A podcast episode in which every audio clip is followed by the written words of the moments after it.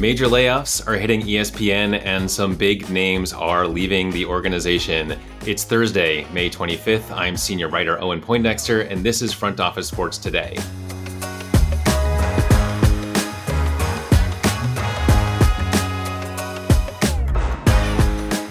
The face of ESPN is changing because many faces are leaving. Here to give us the inside scoop is senior writer Mike McCarthy. Welcome, Mike. Uh, great to be here, Owen. I wish it was uh, better news. Uh, layoffs are always sad and debilitating for everybody involved, and my heart goes out to these folks. Yeah, another hard day at the worldwide leader. So, what do we know so far about this latest round of layoffs? Well, the second round of layoffs has kicked in this week. Uh, again, it's going to focus, Owen, on top executive talent, VP and above, uh, off camera talent, perhaps a few on-air talents, but really it's going to be you know off-camera people. Uh, the one new name that we're hearing is Barry Blinn. He's a very well-respected vice president of sports research and analytics, and uh, he follows some major names from the first cut in late April, which included beloved communications guru Mike Soltys, uh, Nate Silver of 538, Russell Wolff, who headed up uh, International, and John Dahl, who is the executive producer on the Michael Jordan documentary, The Last Dance, which was a, a smash hit during the pandemic. And I know you've been scrambling today to confirm names and try to get this all hammered out. Can we say anything about any of the on air talent that will be leaving? I don't think uh, their turn has uh, come quite yet. I think that's going to start in about a week or two, Owen. Uh, the way it's been explained to me is going to be two rounds of cost cuts, and then the talent is going to be a whole separate uh, cost cutting exercise. So they're going to basically get their own spotlight. Uh, you know, I think it's premature to uh, uh, you know mention any names. You know, we did uh, break the news today that as a result of Pat McAfee. Moving to ESPN, it's likely that Max Kellerman's This Just In afternoon show will be axed. Um, I think we're, we're, a week or two away, and you know, up there, you know, the mood is grim. People have their fingers crossed, Owen. Yeah, yeah, I got it. Yeah, yeah tough times. And why is this happening? Uh, I think there's a couple of reasons. One, uh, what people have to understand about the ESPN layoffs is that this is being mandated from Burbank. This is coming from Disney 3,000 miles away. Disney made strategic mistakes, and now the whole company is looking to shed 7,000 jobs and cut 5.5 billion in costs. Well, ESPN, which has contributed billions to the bottom line, is part of Disney. So uh, if they're going to be part of Disney during the good times, they have to be part of Disney during the hard times. So even though these layoffs are no fault of their own, their uh, folks are bearing the brunt along with uh, other people out there. I, I, think the second reason, uh, Owen, is ESPN's business model is in trouble. The old dual revenue stream of 100 million homes plus advertising has shrunk to 73 million homes. And who knows where the bottom will be as a result of cord cutting. It could go down to 50, 60 million homes. So all that money has to be replaced somewhere. Yeah, and you know, of course, they're they're moving more and more toward putting just all of ESPN on streaming on ESPN Plus. Exactly. Uh, but that money is that streaming money is it's not going to be the same number of people, and those people aren't going to contribute the same number of money, the same amount of money as as cable subscribers. Well, here's the dirty little secret about streaming. You know, everybody says streaming this, streaming that, streaming is the future. Yeah, tell me how you monetize it. You make a hell of a lot more money from uh, commercials on broadcast television or cable television than you do from commercials on streaming. And as we saw with that uh, snafu over the weekend, where the one half of one uh, entire game went out, you know, streaming still has a lot of uh, kinks to be ironed out. So I'm not sold on the streaming future quite yet. In fact, I think as we enter into these uh, new broadcast negotiations for the NBA, I think broadcast TV, you know, good old fashioned broadcast with the the rabbit ears is looking pretty good again. Yeah, and with ESPN, they could charge $10 a month per subscriber to cable companies, and they're not getting that uh, for the most part from ESPN Plus, even for people who are specifically buying ESPN. Uh, let's jump quickly over to um, the NBA playoffs. So we had you know marquee teams, marquee marquee matchups in the first and second rounds. But now the Lakers are gone, Warriors are gone, Knicks are gone. Uh, what does this mean for for NBA playoff ratings? It's really been a, a magical run. Uh, ESPN has had its best NBA playoff ratings in 11 years. Uh, that game four the other night with the Nuggets and Lakers had the biggest audience in eight years for a game four. Uh, but you know, I have to wonder if the run is coming to an end. You know what I mean? You've got uh, two teams that aren't that big, uh, you know, uh, attraction wise. And if the Celtics lose tonight, you know what I mean? You could have a significant layoff between the end of the conference finals and the beginning of the NBA finals. Now, that could work two ways. You know what I mean? It could decrease interest in finals, or in Super Bowl like fashion, where you have that two week layoff, it could generate storylines and suspense. But uh, I, I don't think the NBA is thrilled with the matchup of these two teams. I think if you gave them a truth serum, they'd love uh, Steph or uh, LeBron to be in there. Yeah, absolutely. Well, the silver lining for me is a lot of people are learning to love the Nuggets. They're a fun team. Mike McCarthy, thanks so much for joining us. Thank you. Let's hit a few quick headlines before the interview. The Oakland A's and Nevada legislative leaders announced that they had a deal around funding for a new stadium on the Las Vegas Strip the state and county will chip in around 325 million with the team funding roughly 1.2 billion for the stadium which would be publicly owned. No legislation has been filed at the time of recording and legislators have not committed to approving the project but the momentum is certainly toward making that happen. I have a lot to say about how this all went down but i'll save that for when they get the final approval assuming that happens to the southeast, in a poetic moment, Shaquille O'Neal was served papers on the FTX lawsuit in what was until recently FTX Arena before Tuesday's Heat Celtics playoff game. Shaq is being sued for his role in boosting FTX along with other luminaries, including Steph Curry and Tom Brady. And Honda is coming back to Formula One. It's teaming up with Aston Martin starting in 2026, which, not coincidentally, is when F1 will change its engine regulations to nearly triple the amount of electrical power supplied by its engines. There's a lot going on in the world of professional teams moving or coming into existence, and a lot of what happens around those deals is usually a black box for most of us who are watching from the outside. My upcoming guest, Irwin Kishner, has three decades of experience helping teams negotiate stadium deals, and he will give us a look inside that black box. We'll have that conversation right after this.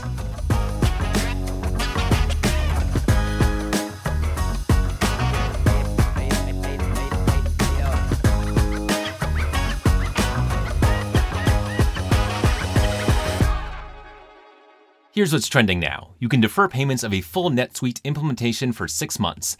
33,000 companies have already upgraded to NetSuite, gaining visibility and control over their financials, inventory, HR, e commerce, and more.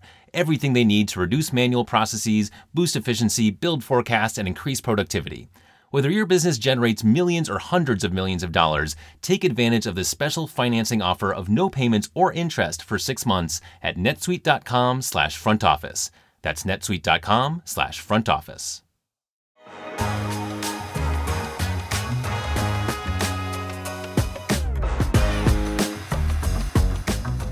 We have a lot of teams in uncertain situations, and here to help us shed some light on that is Irwin Kishner, co-chair of the Sports Law Group with Herrick Feinstein.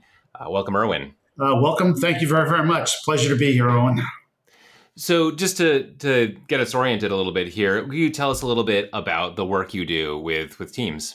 Uh, sure. Uh, my firm uh, has had a sports law practice for well in excess of 50 years at this point. I've been with the firm for a little bit over 30 of those years. And uh, during that time, we've had the good fortune to work with some of the most uh, distinguished and well known brands in sports um, as well as uh, be immersed in the industry. And that means representing senior secured lenders. It means representing concessionaire companies. It means helping teams build their stadiums or arenas. It means helping with their sponsorship or naming rights deals. It's really a, if you will, a 360 uh, degree look at the sports industry. And my firm has participated in that uh, for, for quite some time. And if my work at FOS here is any indication that that work has not gotten any less busy in the last you know ten years or so. You know, one of the beauties of, of, of the sports world is you know it's it's always uh, in a if you will a constant state of evolution. So, um, fortunately for, for us, there there always seems to be uh, areas where we could lend assistance and, and help execute business folks' uh, goals. All right, so let's take a look at some of the uh, evolving situations, let's say, in the sports world. So, one that is more settled than some of the other ones we're going to talk about uh, San Diego is getting a Major League Soccer team.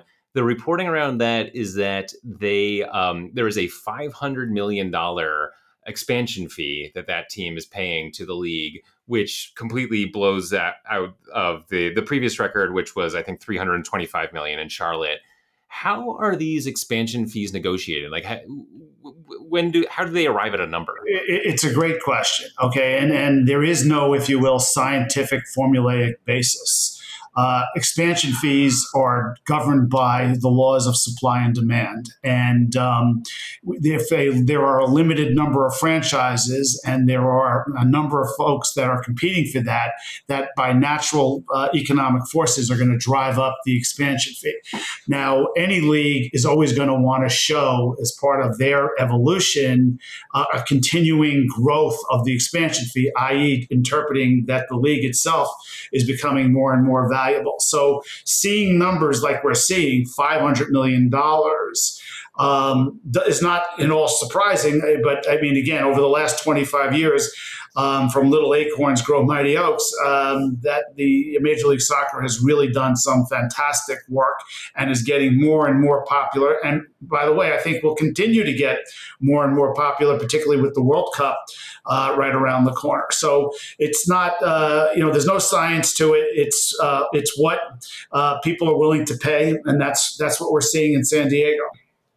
And is there any risk to for that fee to get too large for MLS, or is, is that just money in the bank? Uh, I, I, don't think. I mean, look, if you look at the values of franchises and um, what that means, um, it's going to obviously be related to that. I, I, I don't see that uh, anytime in the future. I think you could always adjust it, and there that that fee. In other words, it doesn't mean necessarily uh, that that fee is all paid on day one. Um, you can still have a high franchise fee and continuing growth of the franchise fee, but what if it's paid in installments? And there's no rule against how that necessarily is going to be paid. And so let's stay in the Southwest. So the Arizona Coyotes recently um, lost a vote uh, that would have would have allowed them to build a whole you know new arena first and foremost and a development around that uh, which is you know the the new model of you don't just ever build a stadium anymore. Um, well, you, you do it if you're the A's, I guess. But um, but yeah, it's it's apartments, hotels, housing, restaurants. Um, uh, so they wanted to do one of those. Uh, but for now, they are stuck at Arizona State University, where they play in front of around 5,000 fans, which is a third of any other NHL team. Uh, so what do they do now? Um, I mean, I'm not asking you to, you know, be a fly on the wall in their in their room, but um, but yeah, do so they they may try to stay in Arizona. They might move. What, what's what leverage does this team have in terms of um, you know their next move?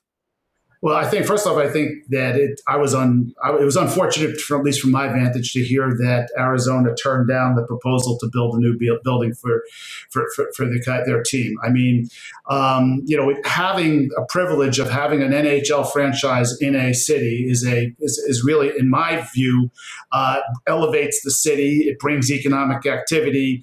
Uh, you, people have used terms like it, it affects the Keynesian multiplier because you need people to to help serve service the, the, the, concessions, it helps service the merchandise, it brings economic activity. So when I see things like cities turning down uh, bills like this to keep a team, um, it, it, I, I, think it's it's a you know not the right move. That said, um, what it does create is a potential situation where our, the Coyotes may, in fact, decide to pick up and leave. And um, from what I'm hearing and from what I'm seeing, there are a number of cities out there that would be quite interested. Look, Phoenix and the Phoenix area or Arizona and the Arizona area is a major population center and one that could support a major or a National Hockey League team. The fact that um, they don't have a building, though, it directly affects it, the team on a number of different levels, not just economically, which it does, but it also has an effect on trying to attract player talent, saying, well, why would I want to play in a building of 5,000 for my own, for my own, uh, um, you know, economic benefit? And it, it, it creates a situation where the team itself can't afford as much lucrative salaries and, and talent and, and ultimately be as competitive as other teams. So I, I think it's a it's an unfortunate situation. What I'm seeing in Arizona, it, it's going to get resolved one way or the other way, and that resolution may in fact involve the Coyotes moving to another city. Yeah, and speaking of teams moving, I sort of cheekily mentioned the A's a moment ago. They were going to spend around twelve billion dollars to, um, or at least that was the plan, to develop the Oakland waterfront, including a new stadium. Um, it now it seems the momentum is very much toward them um, uh, just building a stadium on nine acres of land provided by Bally's. I guess the the question that that I you know keep coming back to with all this is that same supply and demand question of how does a, a city and a county and a, a state how do they decide what is it worth spending to keep this team because Nevada has to spend, you know, something like three hundred million dollars to bring the A's. Uh, Oakland was was trying to put together around five hundred million to to do their their end of the bargain. Um, so yeah, how do you arrive at that number? You, you, you, know, this is a question that has been debated for well over 100 years now um, about public private finance of stadiums and arenas and, and the like. And the question is is there enough benefit to the citizenry to dedicate limited amount of funds to uses like building a stadium versus um, for other public purposes, whether it be schools or improving roads or hospitals or whatever other worthy purposes those funds can be used. Um, that said, um, you know, you have there is always a balancing act, and uh, this was, you know, this this question, uh, you know, was was debated even with the Roman Colosseum. Um, the Roman Colosseum was a publicly financed building, albeit many thousand years ago, uh, but it was deemed by the Roman Senate to be worthy of public finance. It, it, it was to, to that brought honor. It was a place of congregation. It was a place uh, that that that made it known and, and, and elevated the prestige of the city from all around. Now, obviously, I'm not applying you know this to you know to, to, to today's world. It's a very very different and very much more complicated world. However, you still face these same rules and regulations. There have been times where the United States government, uh, the Senate and, the House, have actually debated bills prohibiting public use of money for sports teams. The, the argument being, well, why should we, uh, you know, uh, publicly finance buildings when uh, only the owners are getting the benefits uh, uh, of this? The counter to that is what I alluded to earlier. Um, I believe that when you have these developments and talk about the Oakland waterfront, which is just a, a, place that is ripe for, for development. How wonderful would it be to have a waterfront area with a centerpiece, call it a new Oakland A's stadium, that would have hotels and restaurants and music and entertainment, and it would just be a driver of, of tourist dollars. It would be, and everybody gets elevated. That to me is, is the much better and much more compelling argument from, from where I sit. Um, but others have different views. Yeah, I mean, I, I don't think there's a right answer. I mean, all I have to do is open up my Twitter notifications to have find someone saying, "Don't give any money to a billionaire." Like they, they've got the money themselves. Uh, but yeah, but there is the uh, the demand side of the market where well, they they've got demand in Oakland, they've got demand in Vegas, they'd have demand in Portland or Charlotte or anywhere they wanted to go. So to the degree to the degree that these teams are mobile, they can say, well, if if you want me, you you, you got to give me something for it. So it's a tricky balance. You know, some people call it extortion, some people call it a win-win deal. It's and I feel like it it can be both, or it can be either, depending on the actual deal. Uh, you, you could argue both sides of it, undoubtedly. Um, I think, though, when you apply the balance of equities and the prestige it brings to a city, and the rallying cry it brings to a city, and the uh, you know the, the just elevating to me, it's not it's not as close as some pretend. But I fully recognize the other side of this and saying, I have limited dollars. Let's use it for something else, and let's not worry about uh, you know those other things that I think are so important. Yeah, yeah, no, I think it's it is a healthy debate, and will, will continue to be for well for until the next Roman Coliseum. I think. All right, Irwin Kishner, thanks so much for joining us on the show. Pleasure. Thank you so much for having me. It was a pleasure to be here. That's it for today. Rate us on your podcast app. Tell your friends to check us out. Thanks for listening, and we will see you tomorrow.